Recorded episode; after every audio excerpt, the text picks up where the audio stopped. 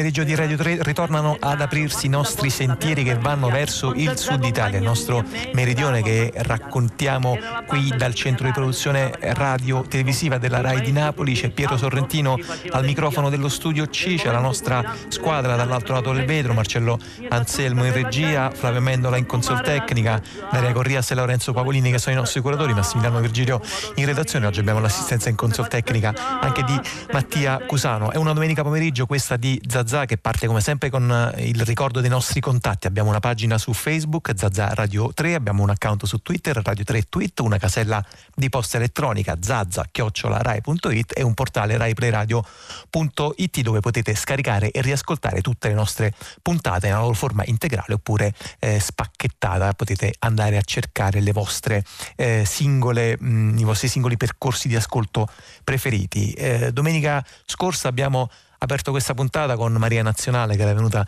a trovarci in studio. Beh, sembra che stiamo un po' facendo una specie di piccolo canone eh, della musica napoletana e eh, lasciatemi anche dire e che canone perché è seduto qui accanto a me un cantautore, un cantante, un musicista, un interprete che ci fa spesso litigare qui in, re- in, redazione. Adesso spiego a chi è in ascolto e spiego anche a lui perché litighiamo quando il suo nome viene fuori, però prima mi prendo il tempo di salutarlo, Enzo Gragnaniello. Buon pomeriggio Enzo. Buon, buon pomeriggio. Grazie, grazie di essere qui. Eh, gli spiego subito perché litighiamo, perché quando pensiamo a invitare Enzo Gragnaniello, uno dice Enzo ha vinto due targhe Enco e un altro dice no, ne ha vinte tre e un altro si attacca a Wikipedia e dice no, no, guardate che ne ha vinte quattro e quindi ci sono delle discussioni colossali perché Enzo Gragnaniello continua a collezionare nella sua carriera uno dei premi più prestigiosi della musica mm. italiana, che è la Targa Tenco, lo ricordo anche eh, a chi non la conoscesse, che ha delle sezioni molto importanti, una di queste è dedicata alla musica in dialetto. Enzo l'ha vinta nel 1986 con Giacomino, nel 90 con Fuyent,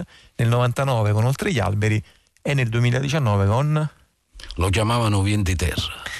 Senti Enzo, intanto spiegaci il titolo di questo album. Poi c'è una fotografia sulla quale vorrei tornare, però mm. che cos'è questo, questo vento di terra? È una cosa che hai raccontato in altre occasioni, facevate quando eravate piccoli a Napoli. Quando eravamo piccoli, sui 10-12 anni, eh, nel quartiere, quartiere Porto, eh, noi ci organizzavamo verso le 5 del pomeriggio e così... Eh, per giocare, era un gioco però non era violento se vogliamo, ma insomma in un certo senso poteva essere anche violento, però eh, non facevamo niente di, di strano, buttavamo tutto l'immondizia a terra, i bidoni, mm. eh, bussavamo i campanelli dei, dei palazzi, mm.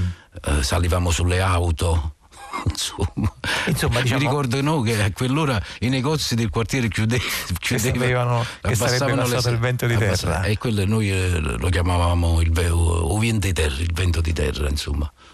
Senti, questo è, diciamo, è, un ricordo che credo sarà anche comune a molti della generazione alla quale appartieni tu, no? anche in particolar modo appunto era una Napoli diciamo, dove c'era una scugnizzeria diffusa, adesso non, non per giustificare quegli atti, però appunto erano diciamo gesti di... Mm... Cioè, allora, eh, eh quella Napoli si divide in due categorie, ci sono gli scugnizzi e i lazzari. Ecco, noi cercavamo di essere più scugnizi che Lazzari, perché i Lazzari, eh, quando facevamo queste azioni, diciamo così, che non erano di protesta, eh, da dieci anni che protesta potevamo fare, ma era un divertimento. Anche noi diventavamo, diventavamo Lazzari. Ecco, il, i Lazzari sono quelli che fanno un casino, mentre gli scugnizzi sono quelli più, diciamo, passionali, sentimentali, eh, aiutano gli anziani. Eh, insomma, gli scugnizi eh, hanno un valore anche nel 799. Eh, gli scugnizi facevano la rivoluzione contro il re, i Lazzari si mettevano contro, la, contro i scugnizi, si mettevano con il re, insomma. Ecco Enzo, adesso diciamo anche un po' seguendo queste due prime sollecitazioni, è un discorso molto lungo da fare, molto articolato e molto complesso. Sì. Noti nella tua continua permanenza a Napoli, perché poi voglio ricordare, voglio sottolineare che Enzo Gragnanello è sempre rimasto nella sua non solo città ma proprio nel suo quartiere, i quartieri spagnoli di Napoli, non ha mai avuto mh, intenzione alcuna no.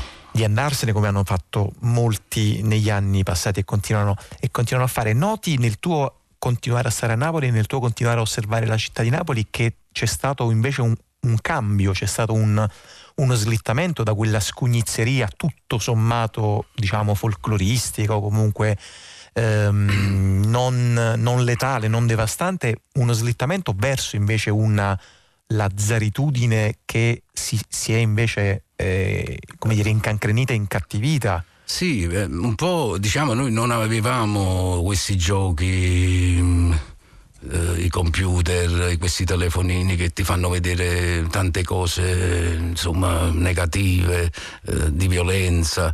Uh, noi, I nostri giochi erano quelli semplici, quelli di andare a Piazza Municipio e buttarci nella fontana che adesso non c'è più.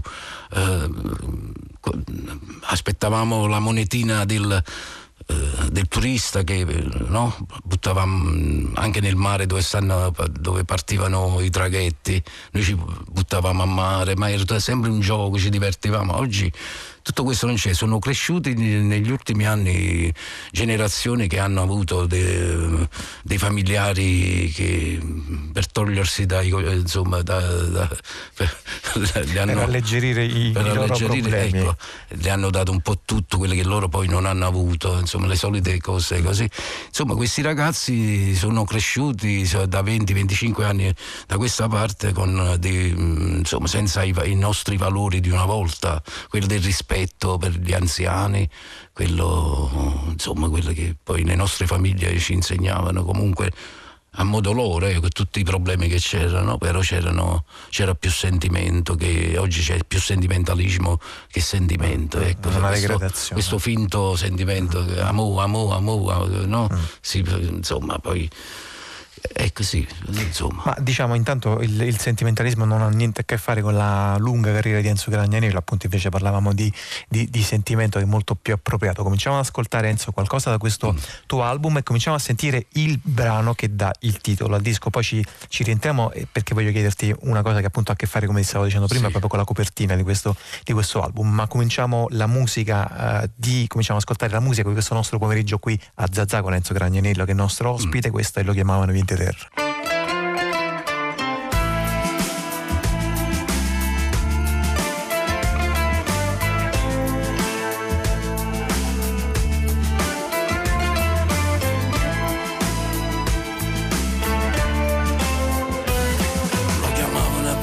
terra, dove passava che arrivano in terra tutti i bidoni, la spazzatura, ora si faccia fuori fortuna. Quando tenevi capello lungo, gente diceva che chi è drogato. Quando pigliava chitarra a mano, gente diceva che chi era strano. Era soltanto un buono guaglione che a mia salata faceva rumore. Ma sto rumore non ero contento, pigliai la vita e la buttai in dovere.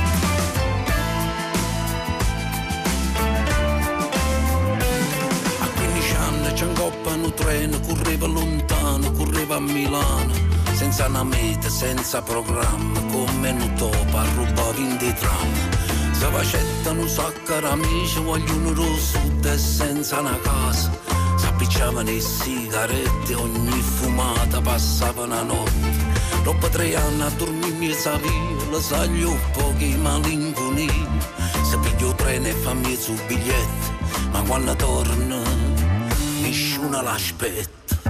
Meglio una camminata con pasti scogli e Santa Lucia. Meglio dove sto solo, a dove sta tutto e pure niente. Meglio una camminata vicino mare, vicino vento. Meglio dove sto solo, a dove sta tutto e pure niente. A 18 anni senza lavoro, senza una lira, senza ragione era una macchina senza padrone, si butta rinde a comincia a fuire. Rubano poco, già l'hanno bloccata, rinda un carcere l'hanno portata. Passava in notte, rinda una cella, senza una carta, senza una penna. Ogni pensiero sapevi male e ogni sogno suonava a te. Lo sa Rosetta, ma che peccato, chi lo voleva soltanto a te. Meglio una camminata con pasti scogli e Santa Lucia Meglio dove sto sola, dove sta tutto e pure niente Meglio una camminata vicino mare, vicino vento Meglio c'è sto solato, c'è sta tutto e pure niente. Troppa passata che sta avventura, fuori a sti cielo, fuori a sti mura. Trova una follia disoccupata, trova una voglia di ribellare. Scrive canzoni che parlano di vita, gente che soffre, gente che ride. Scrive canzoni per gente sola, ma gente sola non riesce a capire. Ma diceva che non fa niente, basta che noi siamo contenti. Ma se fa notte pensa all'amore, pensa a Rosetta, scrive canzoni.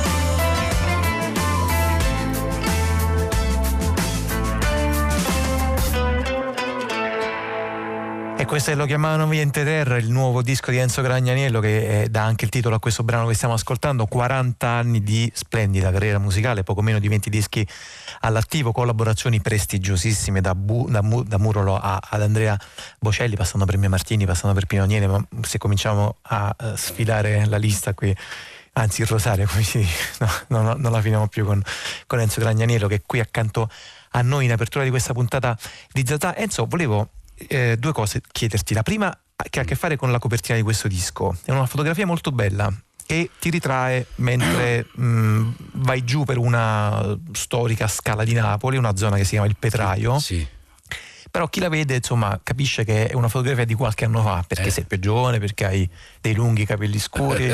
Ci racconti la storia di questa fotografia? Questa è una foto scattata nel 90 uh, eh, per un disco che si chiama, si chiama Fuyente, prodotto da Willy David. Eh, è una foto che ti ha fatto uno dei più importanti eh, fotografi di sì, musica. Sì, ha fatto più di un servizio fotografico.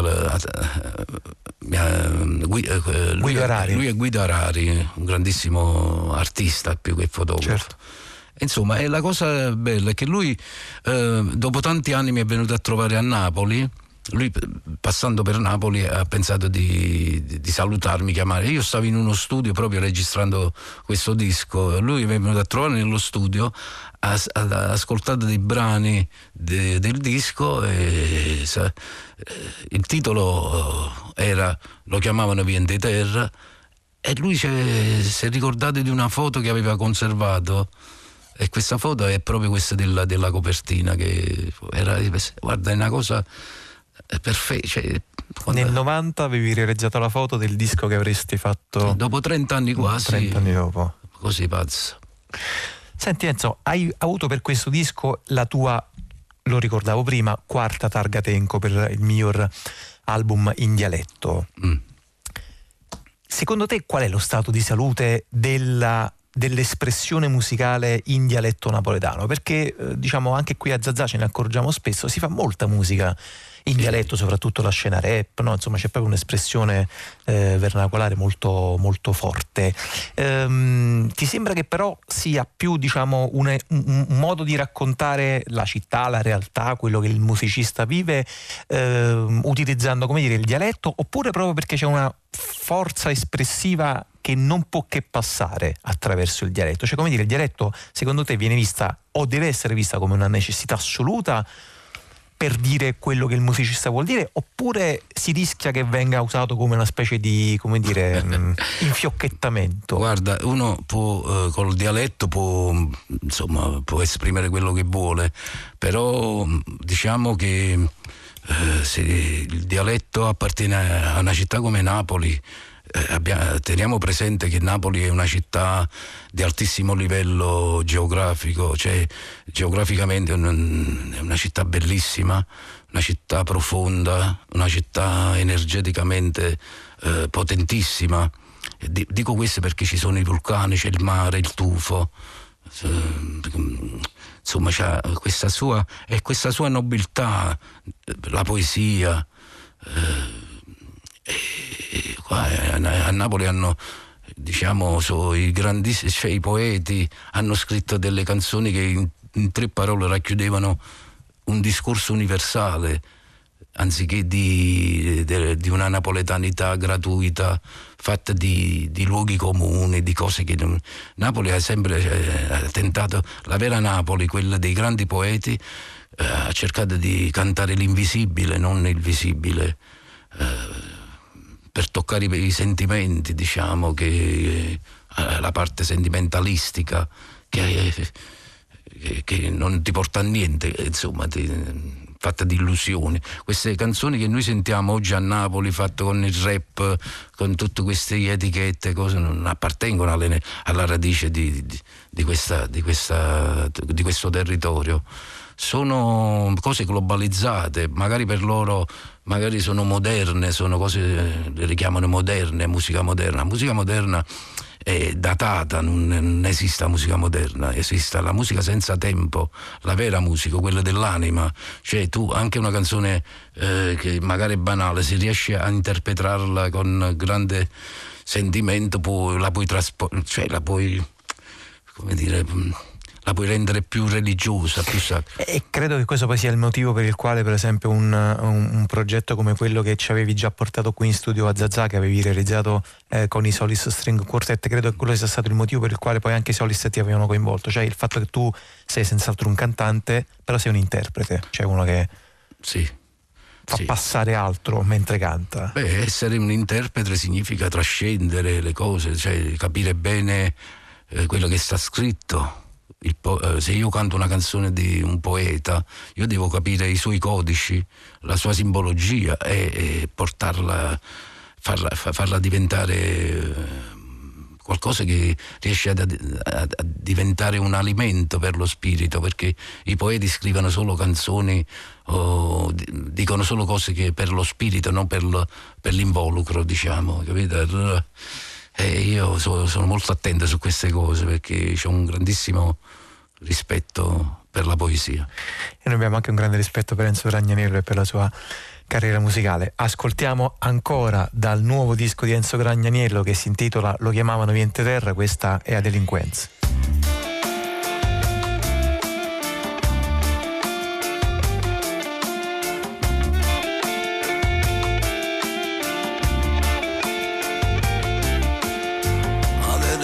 Speranza, non tiene speranza, tutta una vita linda valanza, viene passata a chi t'ha creata, viene per forza poi allontanata. La delinquenza non tiene riposo, sa volta si gira, non riesce a dormire, perché non sanno che la coscienza è una banca, quella cambietta tu torna a pigliare.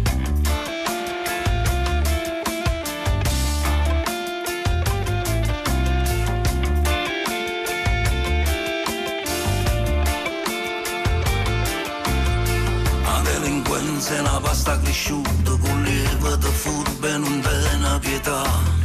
Non appartiene a nessuna cultura sta rinde paure che non già può fare. La delinquenza non tiene etichetta sta rinda miseria e tinta ricchezza. Non sa niente da tutti i tormenti sono come serpienti e pa morsa darà. La delinquenza non tiene colore non tiene bandiera non tiene solo stare capi chi non sa niente comune e fedente e te viene a pigliare.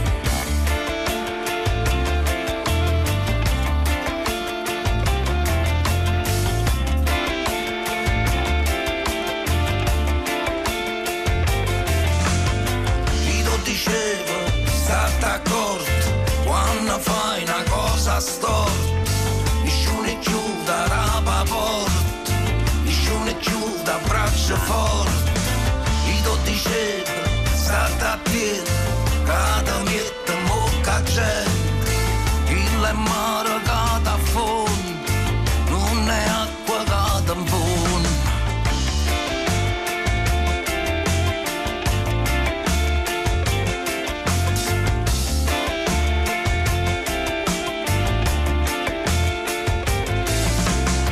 I dodici sta d'accordo quando fai una cosa storta, nessuno chiuda la porta, nessuno da braccia forte. Chi lo diceva, state attenti, cada miette mocca gente, il mano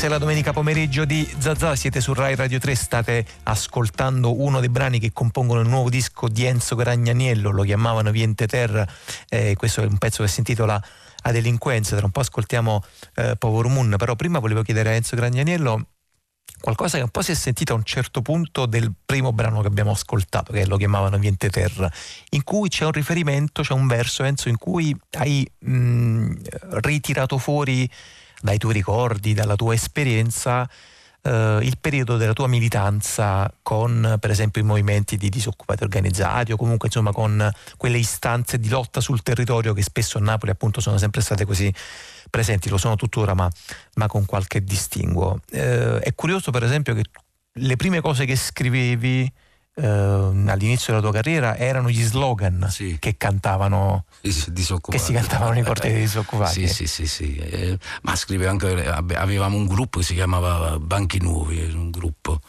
eh, chiaramente io scrivevo insieme a altri, cioè ognuno scriveva qualche canzone, io cominciavo a scrivere canzoni di lotta, di rabbia, eh, insomma, e, e diventavano anche slogan per i disoccupati. C'è stata una canzone addirittura, mi ricordo, si chiama O Sole è Russo.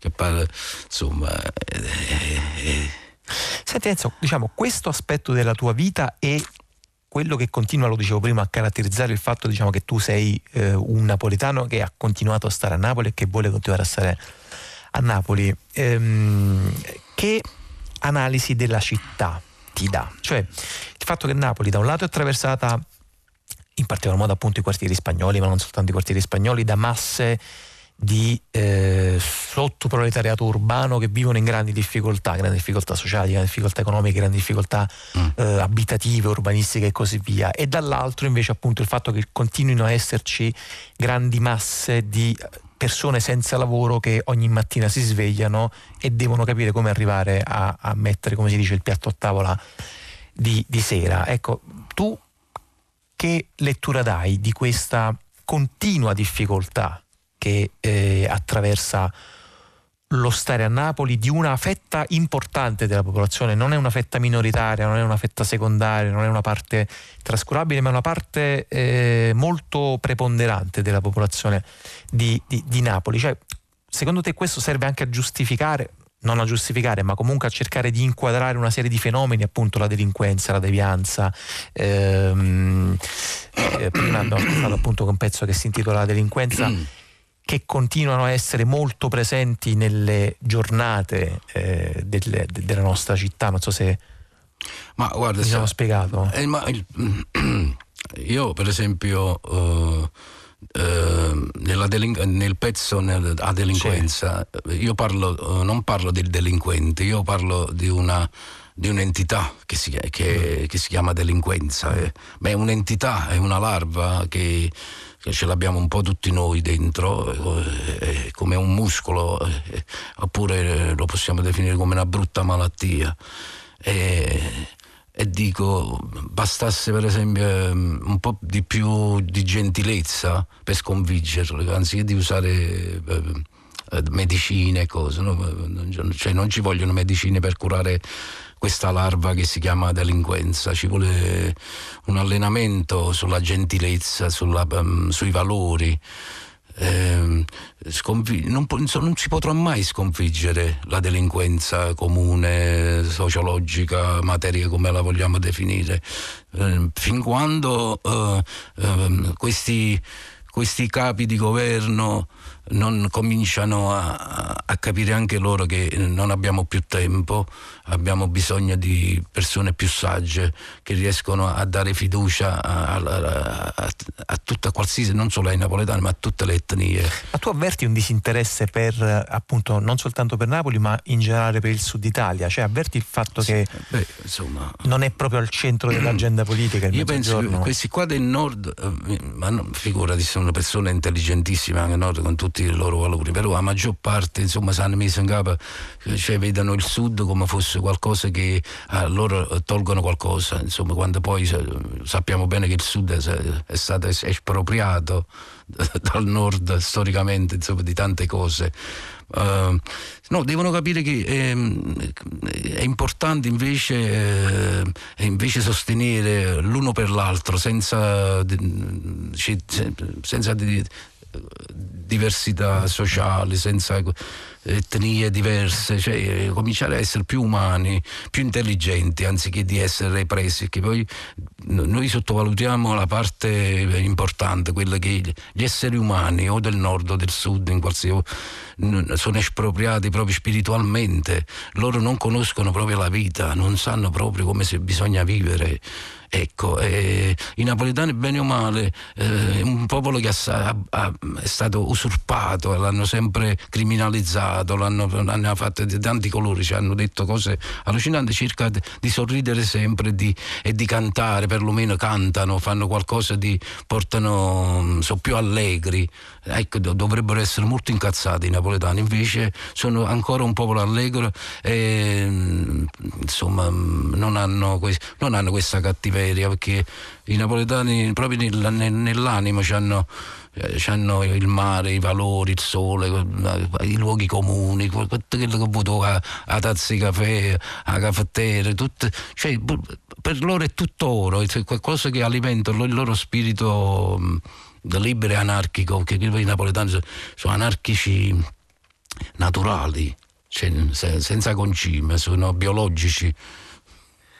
Allora, Enzo Gragnero, è stato anche bello questo smontaggio in due minuti di tutta l'oleografia che pesa da secoli e secoli sulla città, sulla città di Napoli. A proposito, anzi, come dicono i napoletani, non sorridete ma incazzatevi. Questo è il, è il messaggio di Enzo Gragnaniello, eh, del quale adesso ascoltiamo e lo salutiamo un ultimo brano dal disco eh, che vi abbiamo presentato soltanto in, parte, in questa prima parte del nostro pomeriggio di Zazà che è, lo chiamavano Vinte Terre, lo ricordo, vincitore della targa Tenco per il miglior disco in dialetto 2019. Enzo, grazie per essere stato con noi. Ci salutiamo con l'ascolto della eh, traccia che si intitola Power Moon. Coppa sta terra, terra e l'amore, c'è sta una folla senza lavoro, gente che perde e non trova niente.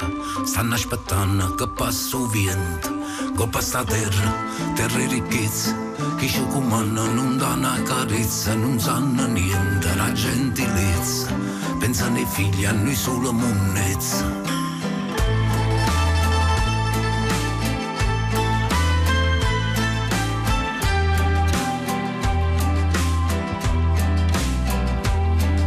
Passa terra, terra e giustizia, tutto potere, puttane e vizie, c'è stanno un che fa tizia, prima sa magna e poi hanno giudizia, coppa sta terra, terra illusione, stanno appicciando tutte passioni senza conoscere la vera ragione, mettono a rischio, sto povero amore.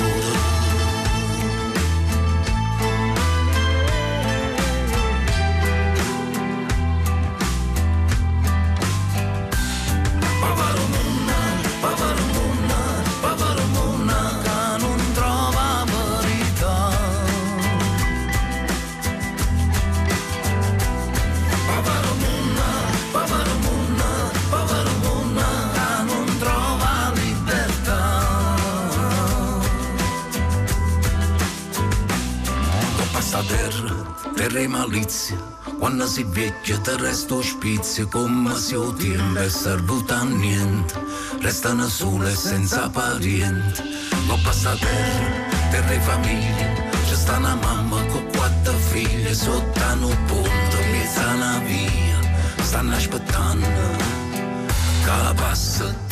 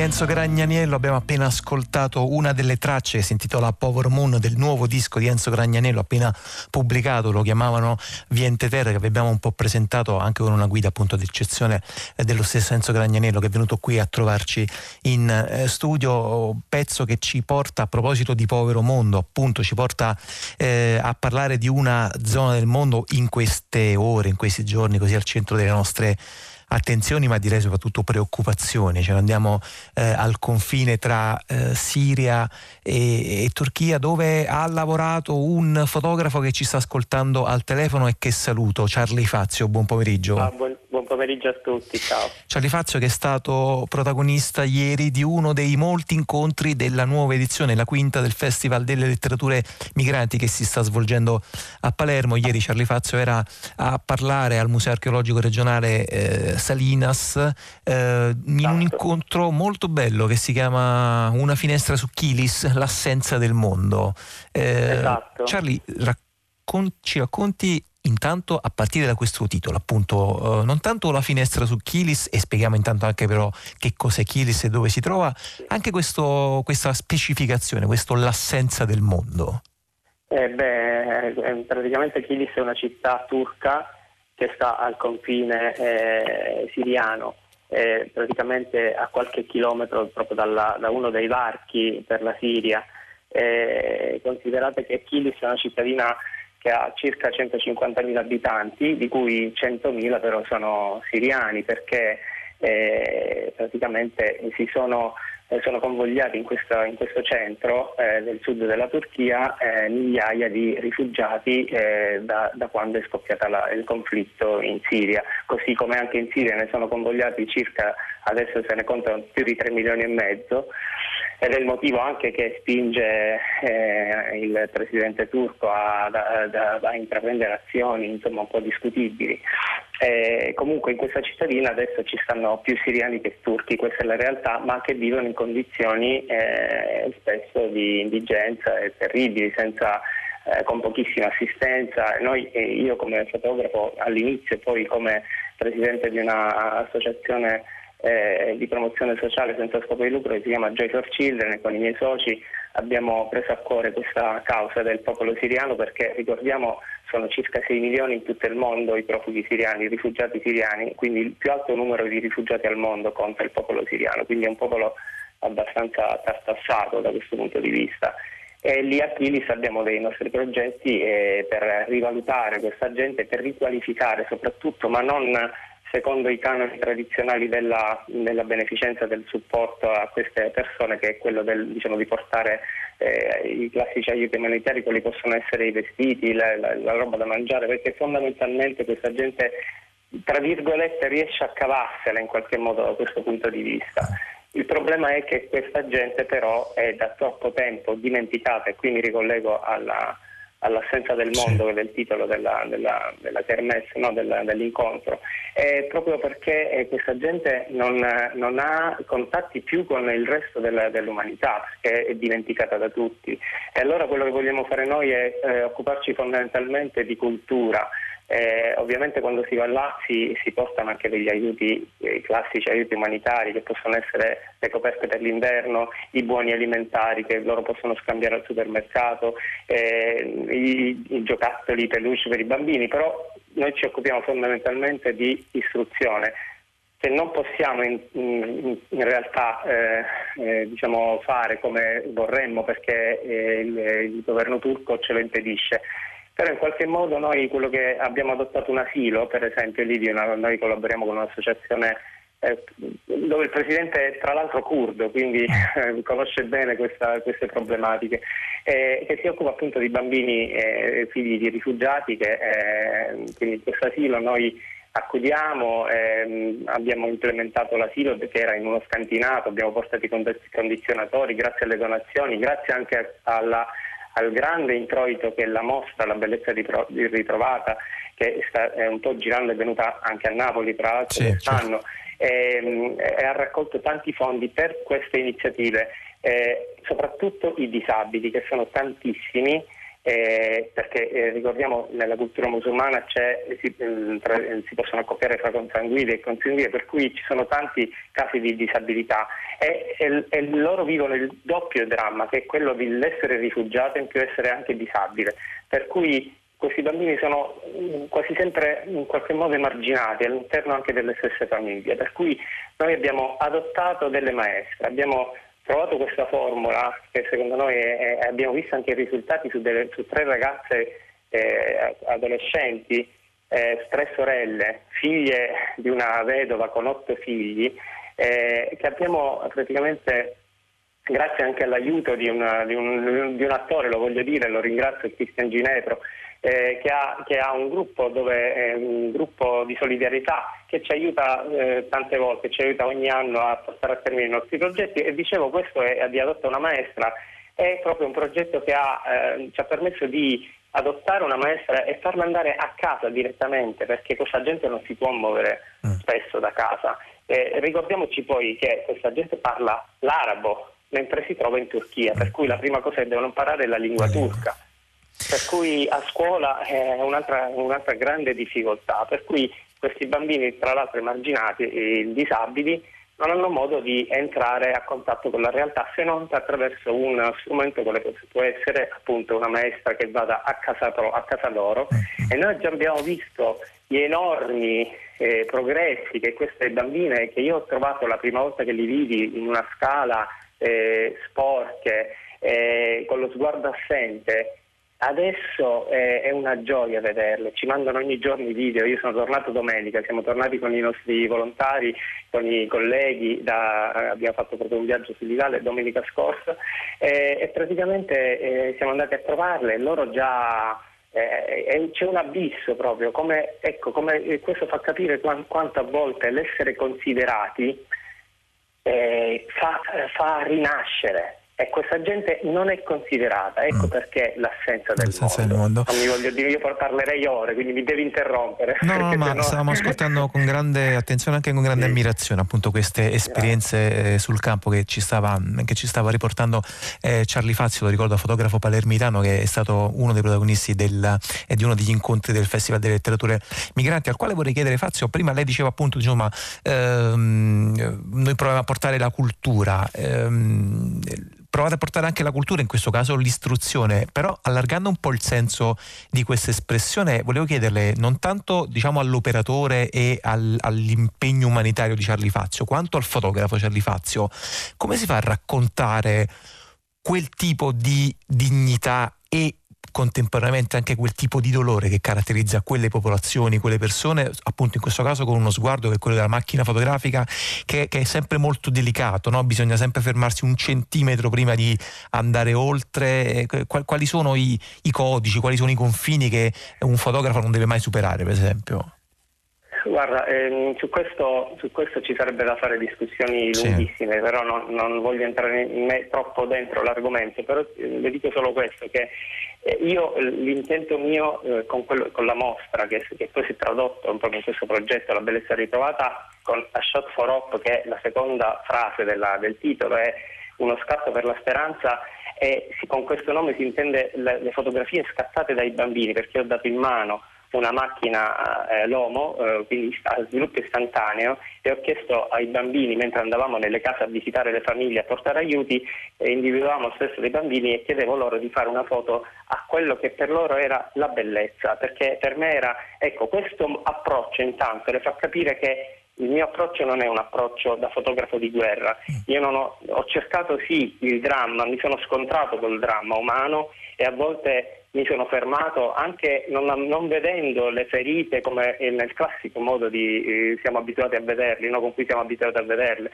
Mi sono fermato anche di fronte spesso al, a quelle che erano le ferite nell'anima di questi bambini, di molti bambini che non riuscivano neanche a sorridere davanti a un clown, davanti a qualcuno che, che, che faceva dei giochi che avrebbero fatto ridere chiunque. Ecco, sono, questo è veramente un, un, dramma nel dramma e io eh, spesso non, non, mi sono sen- neanche sentito di fare una foto a questi ah, bambini. Ah. Allora ho, quello che mi premeva era portare la bellezza di questa gente, nonostante, ecco, la bellezza nonostante il dramma, e dimostrare che c'è ancora una speranza dentro questa gente e la speranza la, la troviamo eh, considerando questa gente, cioè eh, ridando una dignità che loro comunque hanno, perché quando entriamo in queste case noi eh, i, i, la, la, gente, do, do, tutti dovrebbero vedere con quale dignità ci, ci accolgono, con quale eh, senso dell'ospitalità, nonostante le loro case siano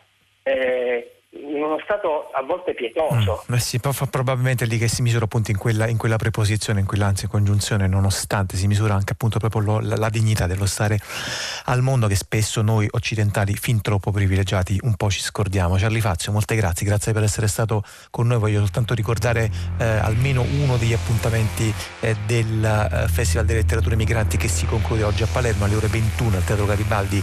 C'è Mediterranea Revolution chiamata alle arti tra terra e mare, un progetto Giuseppe Giuseppe Marsala con Mediterranea Saving Humans in collaborazione con molti volti. Questa è Zazà, siete su Radio 3 all'ascolto della nostra domenica pomeriggio da sud.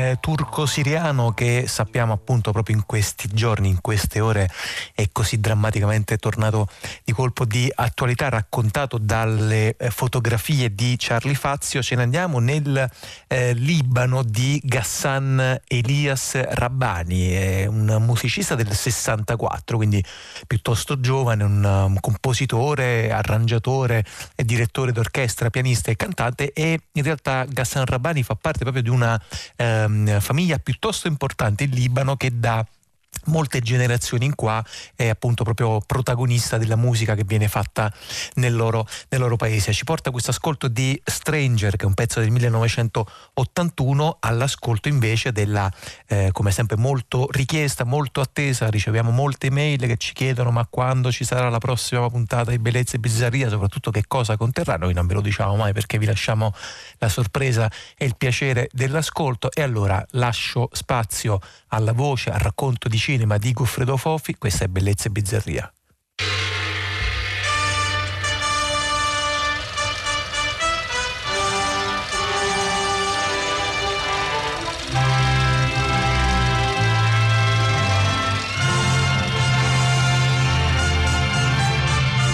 Donne verso l'ignoto di William Wellman.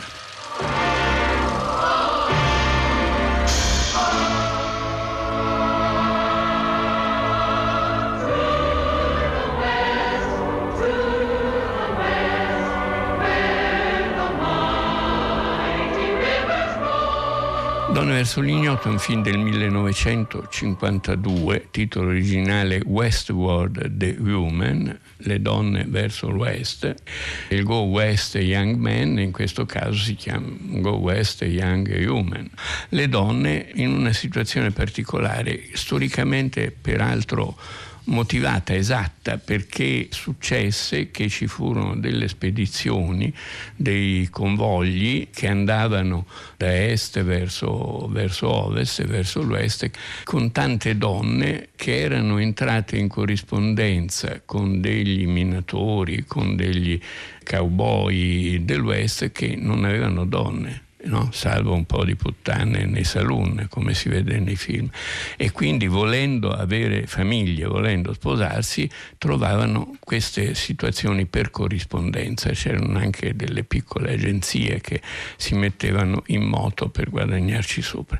Ecco, Donne verso l'ignoto racconta una di queste grandi spedizioni di donne, tante donne, guidate da Robert Taylor, un attore di western americano non geniale, e con pochi uomini, pochissimi, e sono i carri coperti, una vera spedizione, insomma, sono tante, tante, tante, sono eh, due, 200 donne, non so, ma insomma cifre molto consistenti. Gli uomini hanno soldi ora e vogliono moglie, sono stanchi di star soli, di giocare, di ubriacarsi. Beh, sai com'è? Sì, lo so, e a me va bene. D'accordo, Bill.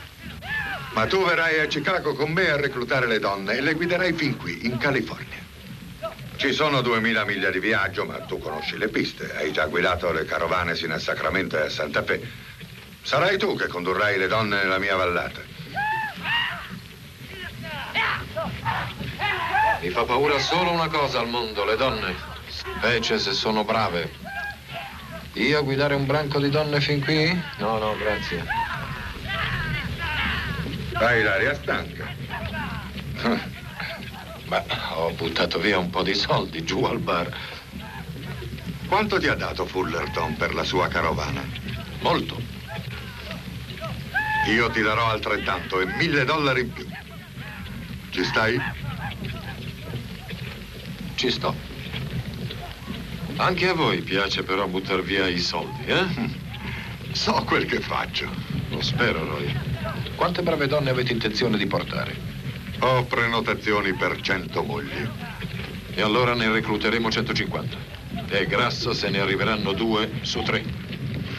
La base è una base reale, però la storia è ovviamente raccontata in modo assolutamente epico da un grande regista come Wellman che si è formato negli ultimi anni del muto e che ha diretto un po' di tutto, soprattutto film di guerra, era stato aviatore nella prima guerra mondiale e soprattutto alcuni western memorabili, il più memorabile Alba Fatale del 1943 che racconta in modo crudelissimo il meccanismo del linciaggio uno dei western che fecero gridare a André Bazin, il western è il cinema americano per eccellenza e il western è diventato maggiorenne, dissero i critici dell'epoca. Alba Fatale del 43 c'era stato Ombre Rosse nel 39, i Ford, insomma, anche il western diventava in mano a grandi registi, a grandi sceneggiatori, diventava un genere adulto, non era più Tom Mix e le sparatorie, gli inseguimenti e basta, e gli indiani cattivi. Un altro western molto bello di Wellman si chiama Cielo Giallo del 48, Yellow Sky, un paese abbandonato dove un gruppo di banditi trovano un vecchio e una ragazzina e quello che succede in questo piccolo universo chiuso di una città morta.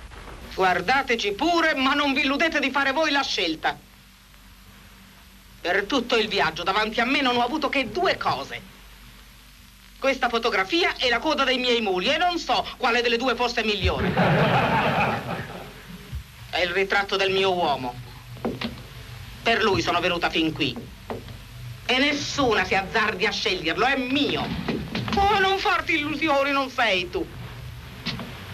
Polmini e Saette, voi altri che aspettate? Non è momento di farle timide. Sei rossa, sei più bella di quanto speravo. Sembravi più alto nel ritratto. Lo sono quanto basta. Donne verso l'ignoto. Donne verso l'ignoto è stato scritto il soggetto da Frank Capra in una chiave più di commedia e più di melodramma e Wellman lo trasforma con uno sceneggiatore brevissimo Charles Schnee e ne fa un film epico, un film epico di donne questi carri coperti ospitano personaggi femminili di tutti i tipi, donne disperate che è la loro ultima speranza, ex prostitute, vedove, insomma donne sole. Donne sole che sperano di trovare, si sono scritte, si sono scambiati anche fotografie in alcuni casi e sperano di trovare lì una sorta di felicità o di sistemazione di coppia, un uomo con cui stare insieme e inventarsi la vita. Il film racconta tutte le peripezie di questo viaggio con alcune scene madri bellissime, per esempio la nascita di un bambino con tutte le donne che partecipano, che è come se fosse il loro figlio, un figlio collettivo dentro questo carro coperto e intorno a questo carro coperto, oppure la morte di una, di una ragazza. Insomma ci sono molte, molte vicissitudini, ci sono anche gli indiani che arrivano a un certo punto. Indiani! Fate circolo! Avanti, muli! Gambe! Su, forza!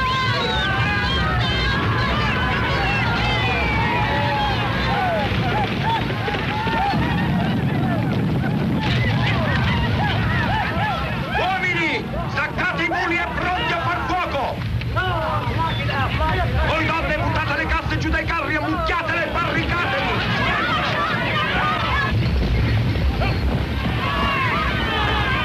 So sparare. Reggimela almeno. Insomma, è un western sotto tutti i rispetti. Si parte dall'est e si va, da, da, mi pare, da Chicago e si va verso, verso, il west, finché si arriva finalmente, dopo queste avventure, la traversata dell'America non era uno scherzo, si arriva in California. In California, minatori, eccetera, eccetera, e la scena più formidabile del film è proprio quella dell'incontro tra questi uomini e queste donne, no? che si devono riconoscere dalle fotografie, dalle lettere, eh, io cerco quello, io cerco quella, e vedi l'imbarazzo, vedi la paura, vedi l'entusiasmo, vedi, vedi una comunità che nasce. Con alcuni fallimenti, cioè una donna rinuncia, dice no, io torno indietro, non gli piace l'uomo che si ritrova davanti. Una giovane prostituta francese, protagonista del film era una giovane attrice francese finita a Hollywood, Denise Darcel, e invece si trova il suo uomo nel capo della carovana, Robert Taylor, perché ci sono stati battibecchi e storielle durante, durante il viaggio, però nasce una comunità, nasce un mondo. Ehi! Sì? Tienti forte. Perché? Sto per dirti quanto ti amo. Sì? Sì. Quando ho visto il tuo bel viso. Da quando? Per me è bellissimo. È un viso duro, maschio. Mi piace anche con la barba.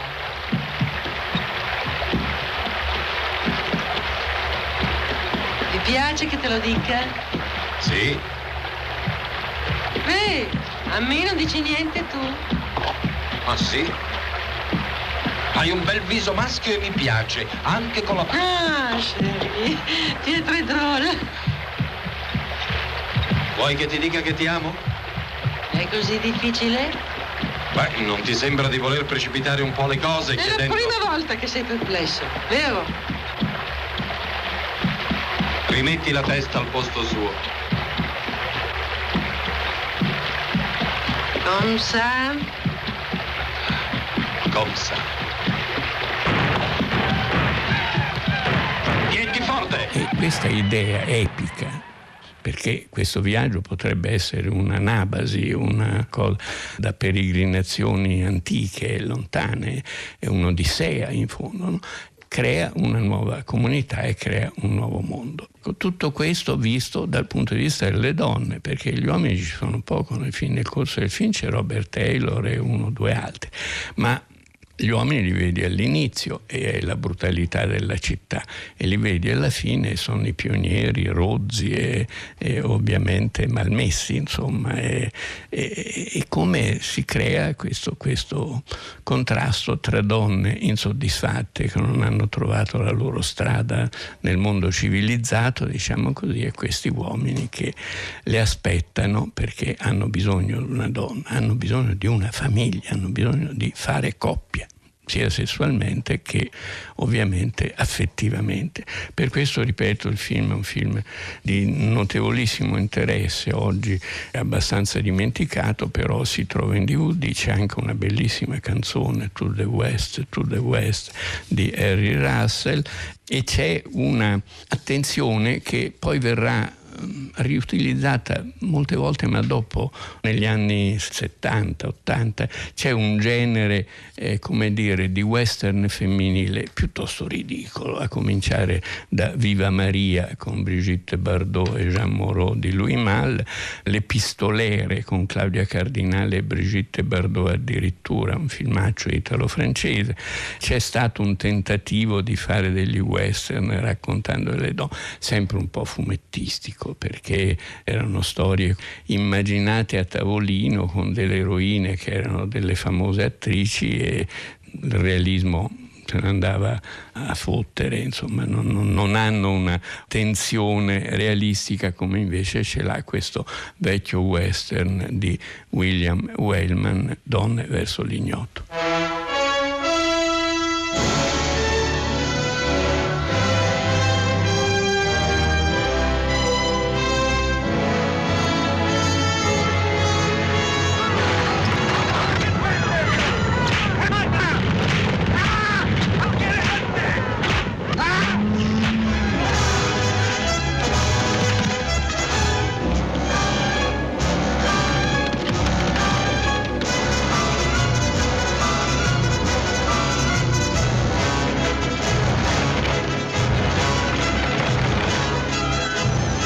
Questa era la nuova puntata di eh, Bellezza e Bizzarria, rubrica di cinema insolito di Goffredo Fofi che come sempre potete trovare riascoltabile sia in streaming o potete scaricarla con il podcast sul nostro portale raiplayradio.it. Questo era un film del 1951 di William Wellman, Donne verso eh, l'ignoto, questo appunto eh, western americano con Robert Taylor, ve lo ricordo, potete riascoltarlo integralmente sul nostro sito raiplayradio.it. Bellezza e Bizzarria ci porta porta nel pomeriggio di Zazà a continuare eh, l'ascolto della eh, musica che vi proponiamo in questa puntata. Eh, loro sono una mh, coppia di fratelli, Rashid e eh, Feti, sono un duo appunto algerino ehm, che mh, ha fatto anche molta parte della musica appunto popolare algerina eh, nel decennio tra gli anni 70 e gli anni 80. Di questo duo di eh, fratelli adesso ascoltiamo un brano che si intitola Ana Grib.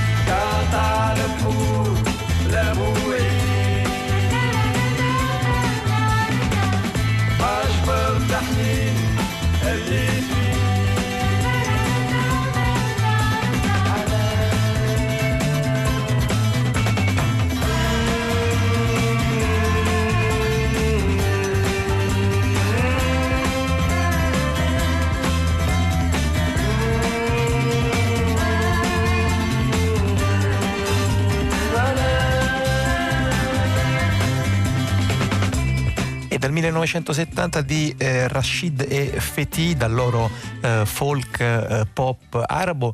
Ce ne andiamo beh, un po' indietro nel tempo, ce ne andiamo eh, in una delle più importanti, eh, in uno dei più importanti siti eh, archeologici, in particolar modo del centro Italia, una delle nostre maggiori necropoli eh, etrusche, sto parlando di Cerveteri. Cerveteri che è un eh, luogo che è stato al centro di un eh, piccolo, molto interessante progetto eh, che a sua volta ha ehm, fatto venire fuori, ha germogliato una serie di eh, ascolti, soprattutto di piccoli radiodocumentari, quattro radiodocumentari, eh, dei quali vi proponiamo tra poco una specie di sintesi, così giusto per farvi una idea. Marzia Coronati, che è la nostra collega di Radio 3, che saluto che ci sta ascoltando ascoltando al telefono. Ciao Marzia, benvenuta a Zazà.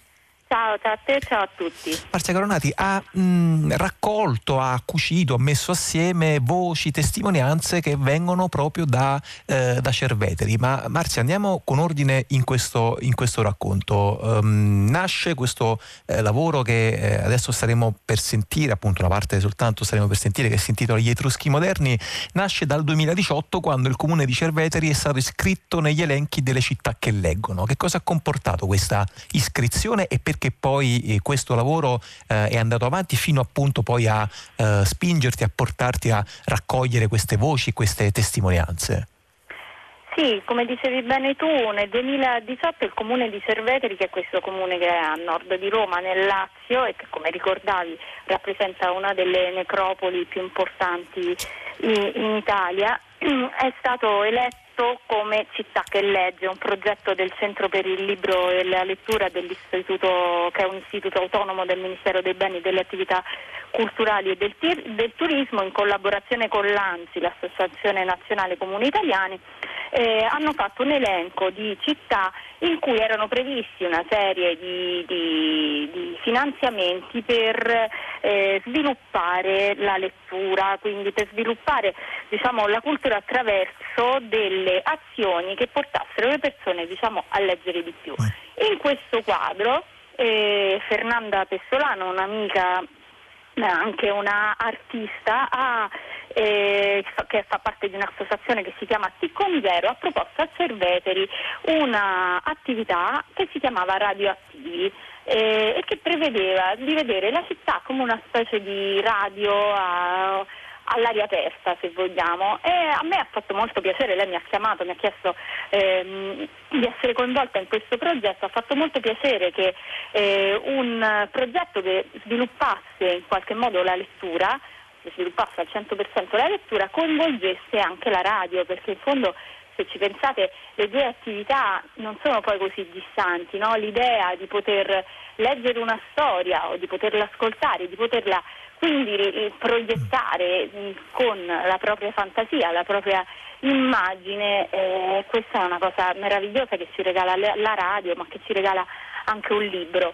E così mi ha chiesto, loro facevano una serie di letture ad alta voce, in particolare in eh, due centri anziani di Cerveteri, di Valcanneto, che è vicino a Cerveteri, e queste letture ad alta voce avrebbero probabilmente sviluppato una serie di dibattiti, eh, di parole riguardo alle storie di queste persone che, vivevano, che vivono in questo paese, mi ha chiesto di partecipare alle letture ad alta voce di raccogliere con eh, il registratore queste testimonianze. Sono venuti fuori quattro radiodocumentari con l'idea poi di farli ascoltare nelle scuole di Cerveteri. Ecco Marzia, quindi eh, diciamo nelle vostre intenzioni, eh, come dicevo, adesso ascolteremo una porzione molto corposa di questi mh, mm, quattro lavori e poi l'idea è di farli eh, ascoltare appunto in una specie di mh, mm, ascolto appunto diciamo collettivo pubblico nelle scuole. Utilizzarli proprio all'interno delle classi, a parte che saranno anche messi a disposizione nella biblioteca comunale di Cerveteri, ma di utilizzarli all'interno delle classi per raccontare in un modo forse un po' inusuale o diverso ehm, la storia di questo posto e soprattutto la storia delle necropoli etrusche, di come si lega quella storia lì, che risale a millenni or sono, alla vita di oggi, quindi attraverso i racconti di queste persone che sono persone che hanno vissuto spesso in prima persona alla fine della seconda guerra mondiale e ci sono ad esempio delle persone che mi hanno raccontato che lavoravano ancora in mezzadria per dire, eh, come la loro storia personale in qualche modo si, si collegava con la storia invece ancora più profonda di questo territorio che vivono. È stato a volte anche divertente perché si, non so se si ascolterà in quello che ascolteremo insieme, ma negli altri radiodocumentari si sente, ehm, è un rapporto molto anche giocoso se vuoi che loro hanno con con la storia etrusca perché eh, bastava giocare in un cortile per trovare un bucchero a figure nere a pochi metri dalla palla che era rimbalzata poco più in là. Quindi eh, è stato divertente raccogliere le loro storie, è stato un modo diverso per giocare con la storia eh, che speriamo di restituire ai ragazzi e alle ragazze di Cerveteri in un modo forse meno didascalico di come a volte viene presentato. Senti Marzia, prima di salutarti volevo farti una domanda di carattere più generale proprio sullo eh, statuto, sullo stato anche di salute della forma radiodocumentario. Tu appunto ti occupi molto di questo eh, linguaggio, lo fai a Radio 3, lo fai anche in altre, in altre sedi. Eh, secondo te c'è una eh, forza che il radiodocumentario sta continuando a, ad avere, ehm, che sta continuando in qualche modo anche a ehm, convogliare, oppure credi che diciamo, è un tipo di linguaggio che nonostante, anzi eh, alla luce delle mille sollecitazioni che ci vengono da mille mezzi di comunicazione diversi, rischia di essere invece in qualche modo depotenziato. Se riesci a fare, lo so che è una sintesi un po' difficile da questo punto di vista, se riesci a farci anche un quadro appunto proprio di quello anche che ti passa sotto gli occhi, anzi in realtà eh, sotto le orecchie, diciamo così.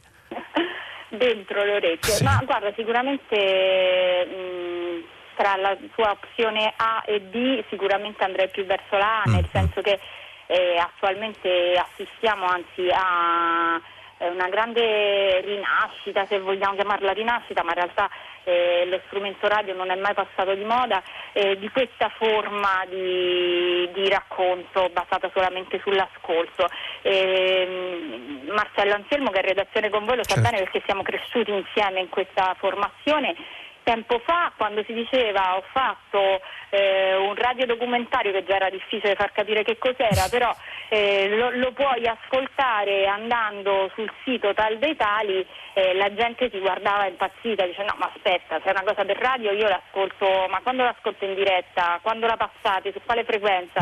Attualmente parlare di podcast, che quindi parlare di questo, no? di qualcosa che non va in diretta ma che si può trovare e scaricare attraverso i computer, attraverso i telefoni, è una cosa normalissima, anzi le nuove generazioni conoscono probabilmente più il podcast della radio, quindi stiamo veramente assistendo a una rivoluzione in positivo in questo. Io ne sono, ne sono molto felice e sinceramente credo che sia anzi proprio di fronte a questo bombardamento mediatico che abbiamo, non voglio dire una banalità, ma dare alle persone la possibilità eh, di fermarsi ad ascoltare mi sembra una, una grande opportunità e soprattutto di um, evitare tutto quel bombardamento visivo a cui siamo invece eh, sottoposti quotidianamente. C'è qualcuno che ha detto che la radio è molto più bella del cinema, non voglio fare paralleli perché lo schermo su cui si proietta è molto più grande, no?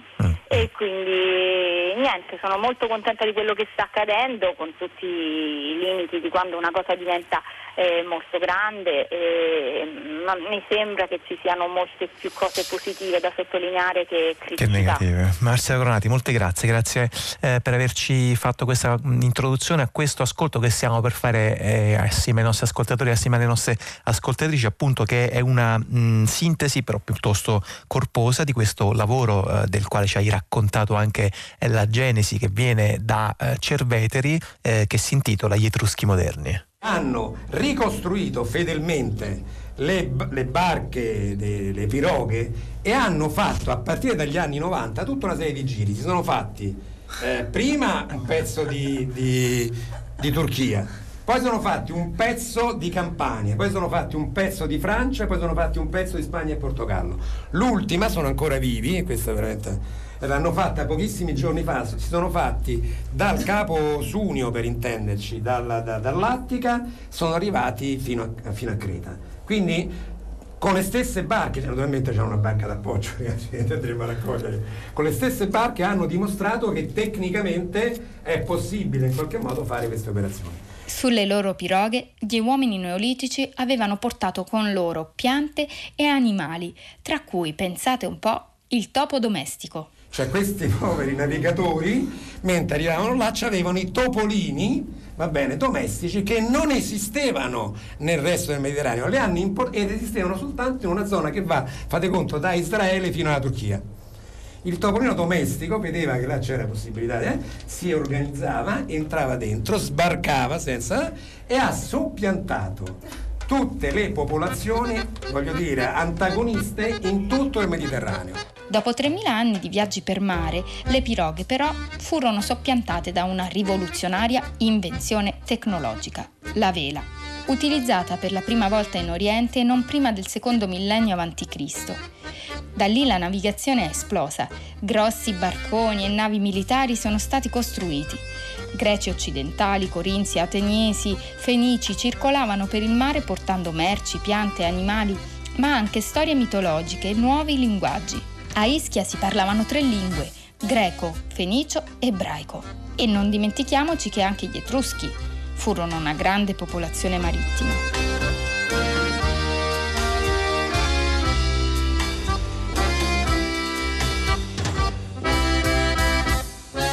E così quello che vediamo oggi, le necropoli e le acropoli del popolo etrusco, sorgono in un territorio calpestato già da almeno 3.000 anni ed effettivamente, se ci si mette in ascolto, quando si cammina a Tarquinia o a Cerveteri, per esempio, questa storia profonda attrae come un magnete. Giorgio Bassani, per esempio, ha scritto uno dei più fortunati romanzi di fine Novecento, Il giardino dei Finzi Contini, proprio dopo una gita da queste parti. Lo racconta lui stesso nel prologo del suo libro. Era il 1957 una domenica di aprile lo scrittore era in viaggio con alcuni amici, insieme a una bambina di nome Giannina, che mentre ci si avvicinava a Cerveteri chiese al padre: Dove, Dove stiamo, stiamo andando? andando? chiese Giannina. Marito e moglie sedevano entrambi nel sedile anteriore, con la bambina in mezzo. Il padre staccò la mano dal volante e la posò sui riccioli bruni della figlia. Andiamo a dare un'occhiata a delle tombe di più di 4 o 5 mila anni fa, rispose, col tono di chi comincia a raccontare una favola, e perciò non ha ritegno a esagerare dei numeri. Tombe etrusche. Ah, che malinconia! sospirò Giannina appoggiando la nuca allo schienale. Perché malinconia? Te lo hanno detto a scuola chi erano gli etruschi. Nel libro di storia gli etruschi stanno in principio vicino agli egizi e agli ebrei ma senti papà, secondo te erano più antichi gli Etruschi o gli Ebrei? Il papà scoppiò a ridere. Prova a chiederlo a quel signore, disse, accennando a me col pollice. Giannina si voltò. Con la bocca nascosta dall'orlo dello schienale, mi dette una rapida occhiata, severa, piena di diffidenza. Aspettai che ripetesse la domanda. Ma niente. Subito tornò a guardare dinanzi a sé. Papà? domandò ancora Giannina, perché le tombe antiche fanno meno malinconia di quelle più nuove? Si capisce, rispose. I morti da poco sono più vicini a noi e appunto per questo gli vogliamo più bene. Gli Etruschi, vedi, è tanto tempo che sono morti. E di nuovo stava raccontando una favola, che è come se non siano mai vissuti, come se siano sempre stati morti. Altra pausa, più lunga. Poi toccò a Giannina impartire la sua lezione. Però, adesso che dici così, proferì dolcemente, mi fai pensare che anche gli Etruschi sono vissuti invece. E voglio bene anche a loro, come a tutti gli altri. Fu così che Giorgio Bassani trovò ispirazione per scrivere il suo libro. nel cuore, scrive lui stesso, di quelle tombe dove insieme coi morti si provvedeva a far scendere tutto ciò che rendeva bella e desiderabile la vita. In quell'angolo di mondo difeso, riparato, dove almeno lì nulla sarebbe mai cambiato.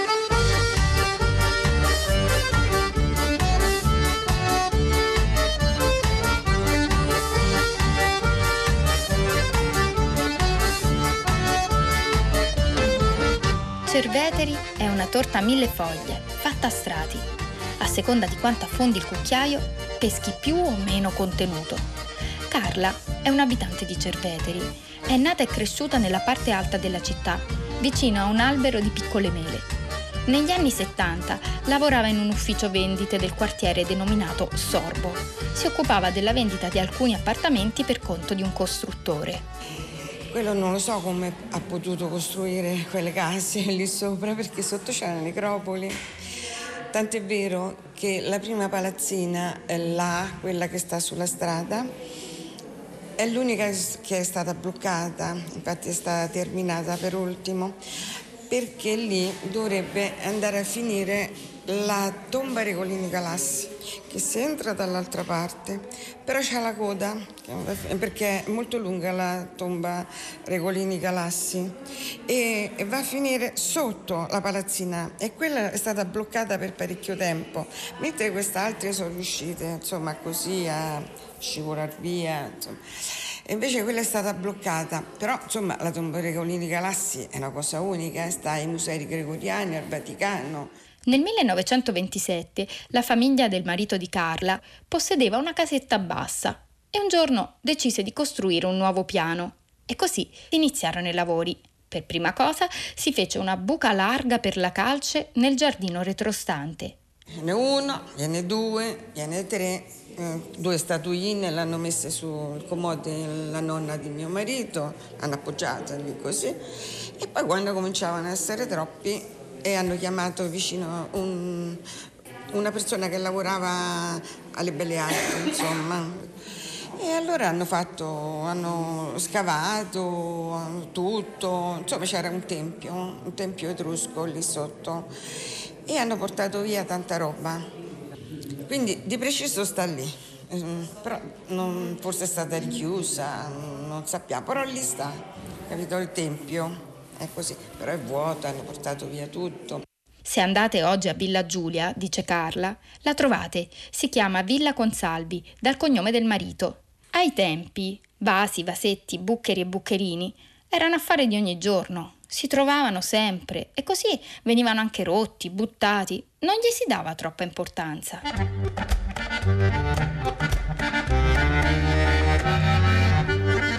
Mentre tornavo a casa da una delle mie visite a Cerveteri, mi sono chiesta dove venivano seppelliti oggi i morti del paese. Com'è insomma il nuovo cimitero? E mi chiedevo se un giorno rappresenterà una nuova necropoli che i turisti andranno a visitare. Mi sono fatta queste domande e il giorno dopo ho incontrato Nando, che mi ha raccontato una storia d'amore eccezionale.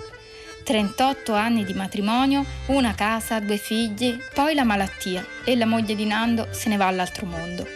Non ci avrebbe mai creduto neanche lui, ma dopo solo dieci mesi incontra una donna. Lei era vedova da 34 anni. Mi ha colpito così tanto, mi dice Nando. Lavorava al Fate Bene Fratelli all'ospedale, l'ho corteggiata a lungo, andavamo a ballare, poi un giorno, per una questione di gelosia tra donne, mi ha tolto la parola, così, da un momento all'altro. Dopo quattro mesi, però, Nando va a trovare la moglie al cimitero e chi ti incontra? La signora che l'aveva tanto colpito. Poche sere dopo si rincontrano a una festa e ballano insieme tutta la sera. E poi. E poi ho visto un certo momento, ecco qua, e siamo andati insieme.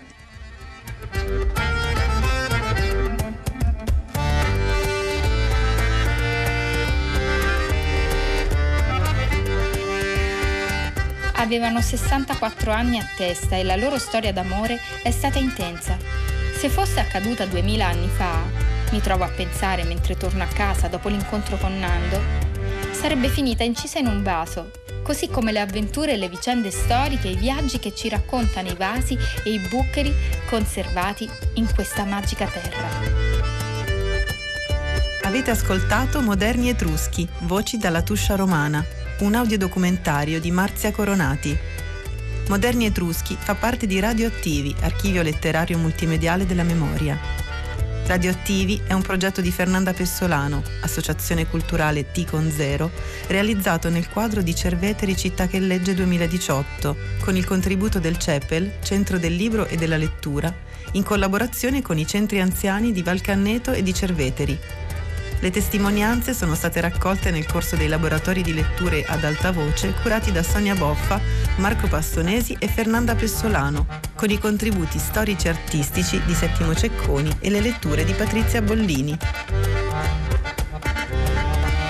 Musiche di Alessandro D'Alessandro e dell'Orchestra Bottoni.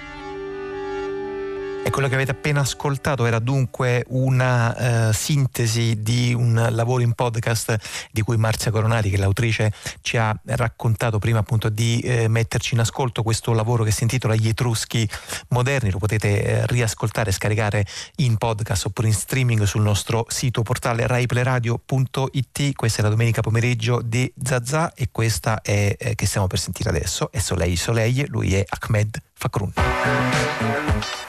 you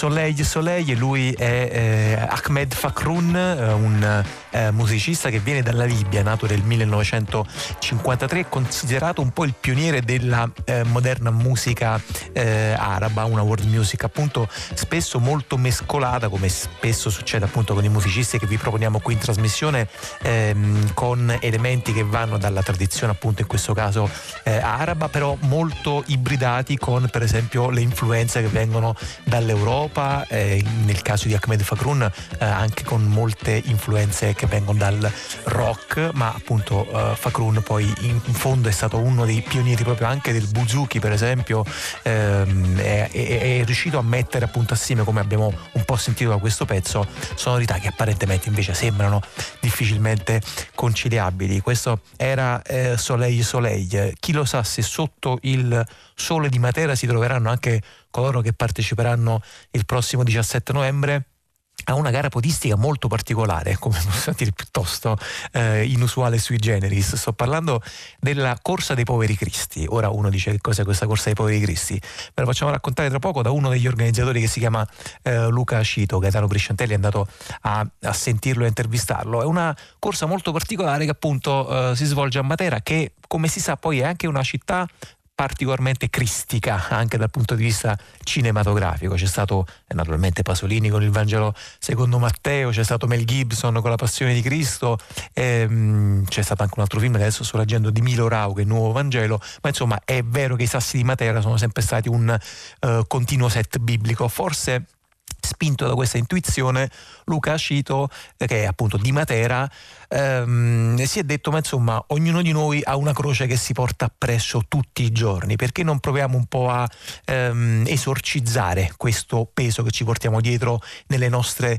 lunghe, spesso e faticose giornate? Allora Luca Cito che ha fatto? Ha fatto una specie di eh, raccolta fondi, di crowdfunding che anche ha permesso, che ha consentito l'organizzazione di questa corsa dei poveri cristi che si svolge appunto a Matera il prossimo 17 eh, novembre. È una corsa molto particolare della quale adesso ascoltiamo tutti i particolari appunto dalla voce di Luca Acito raccolta al microfono di Gaetano Prisciantelli. Buongiorno da Matera, Zazà è a Matera in piazzetta Pascoli, vale a dire davanti al museo di Palazzo Lanfranchi dove la città custodisce le opere di Carlo Levi. A proposito, fino al 31 di ottobre dentro il museo di Palazzo Lanfranchi ci sono anche i disegni di Carlo Levi, quelli dedicati alla politica, un'occasione più per conoscere il personaggio e eh, la sua epoca. Ma noi siamo qui perché eh, proprio questo è il punto dove il 17 novembre, domenica, partirà un'iniziativa particolare. Avete già anticipato qualcosa, ma sono qui con l'organizzatore che è Luca Cito. Buongiorno, ben trovato a Zazà.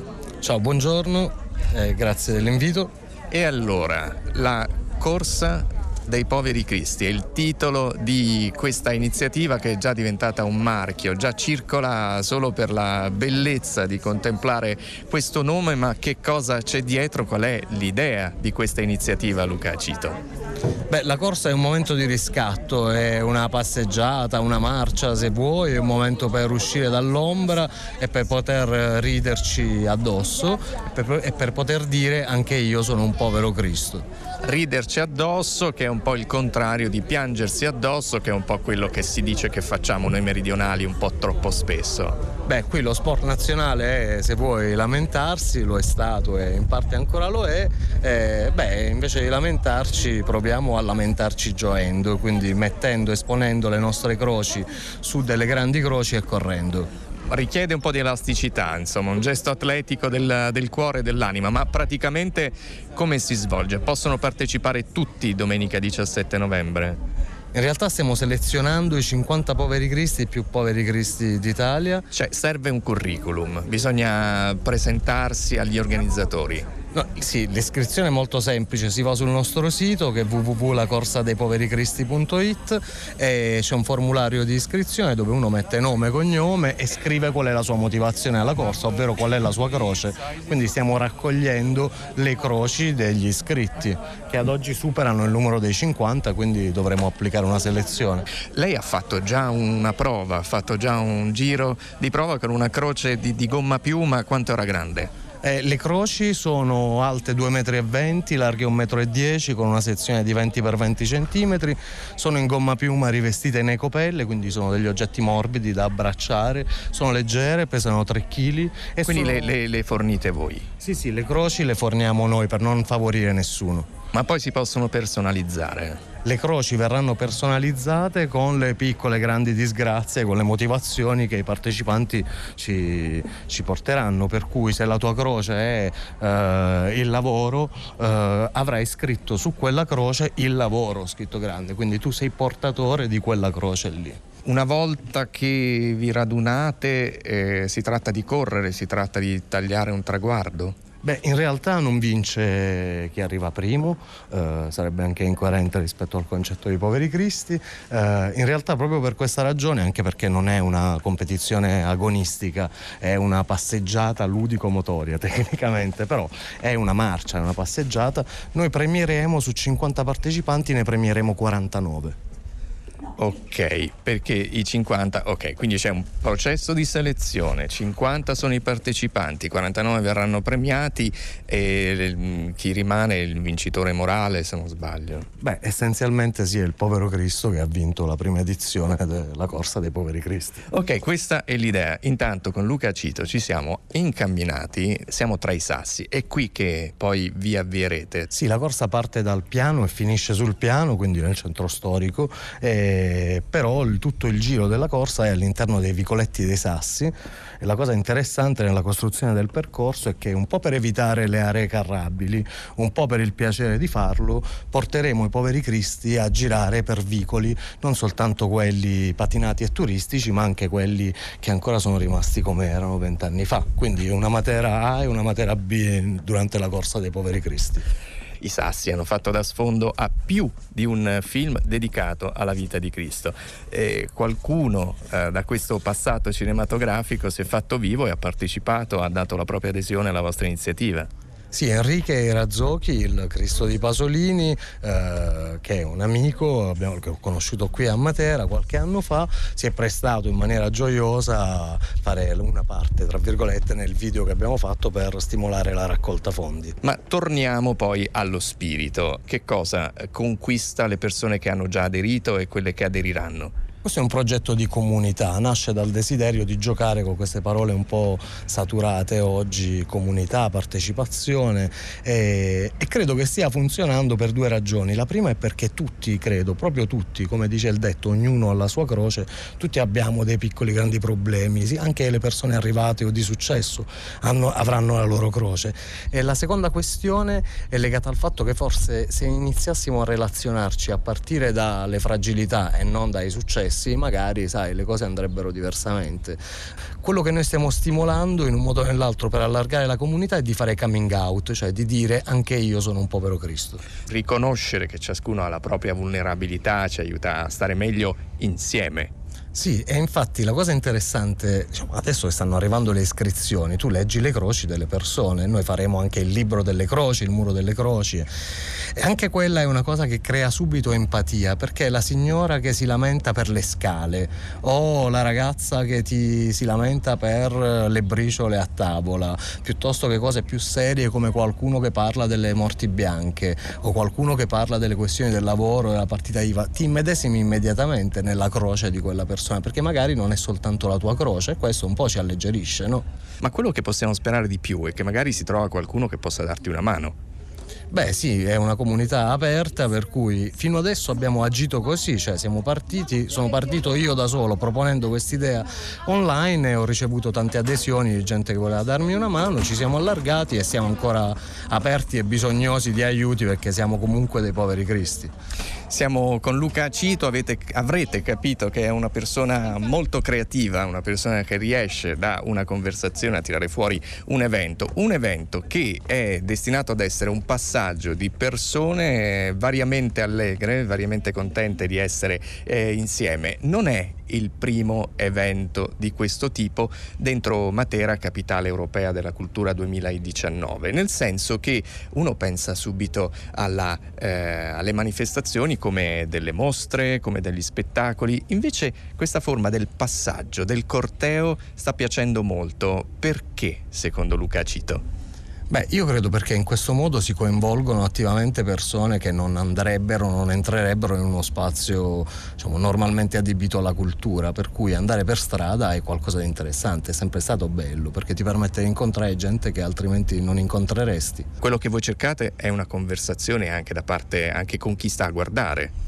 Sì, questo, questo, progetto della Corsa dei Poveri Cristi, la cosa interessante è che ha una bella risonanza e interazione online, ma ce l'ha soprattutto nel mondo reale. Quando noi andiamo in giro per fare un po' di animazione o anche soltanto per raccogliere un po' di soldi, andiamo in giro nelle piazze con le croci, la gente ci ferma per farsi la foto con la croce, con la scritta Anch'io sono un povero Cristo. Se noi appoggiamo la croce al muro e ci fermiamo all'ombra per riposarci, la gente da sola va a prendere la croce e si fa le fotografie, quindi è un qualcosa che attiva immediatamente le persone ed è interessante per questo.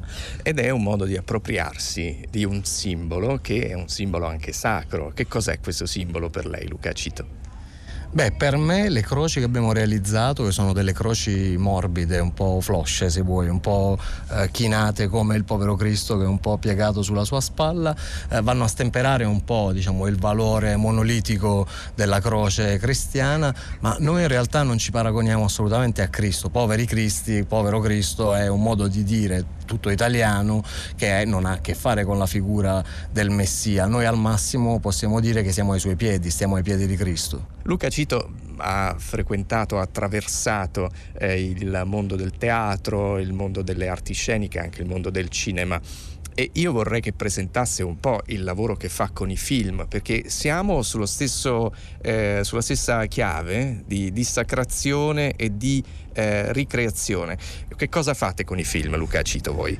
Beh, una delle performance che ho portato in giro in questi anni e che ancora portiamo in giro con un gruppo che si chiama Action 30 si chiama Remix the Cinema, il cinema deviato, tradito eppure celebrato, ovvero prendiamo i film e facciamo dal vivo in tempo reale una rielaborazione di quel film per sintetizzarlo e musicarlo in forma elettronica, per cui essenzialmente ritagliamo i film, come se facciamo un rimontaggio però sul palco di grandi capolavori del cinema, per cui se vuoi uno un'operazione dissacrante, ma da un altro punto di vista li rende più comprensibili a pubblici altri. Quali sono i film che avete scelto finora?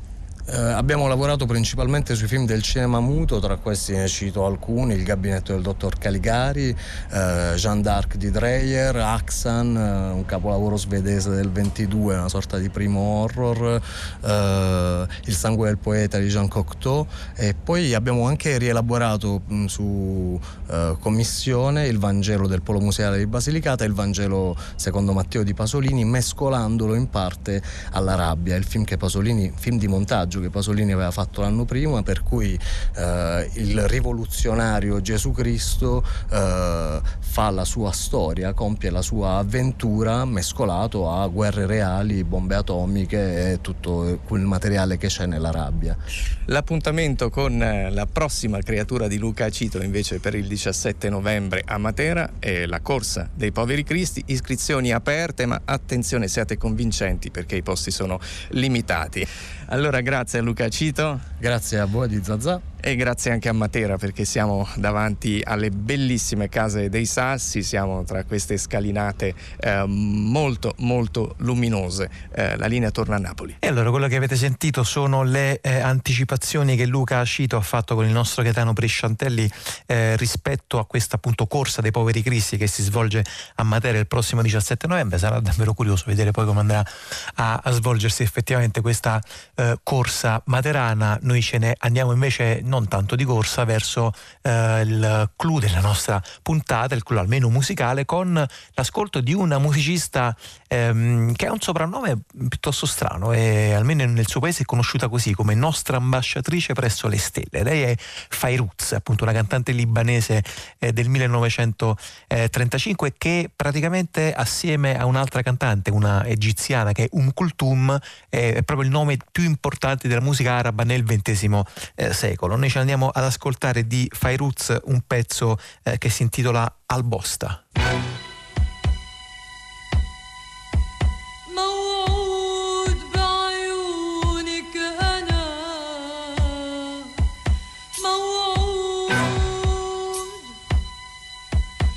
موعود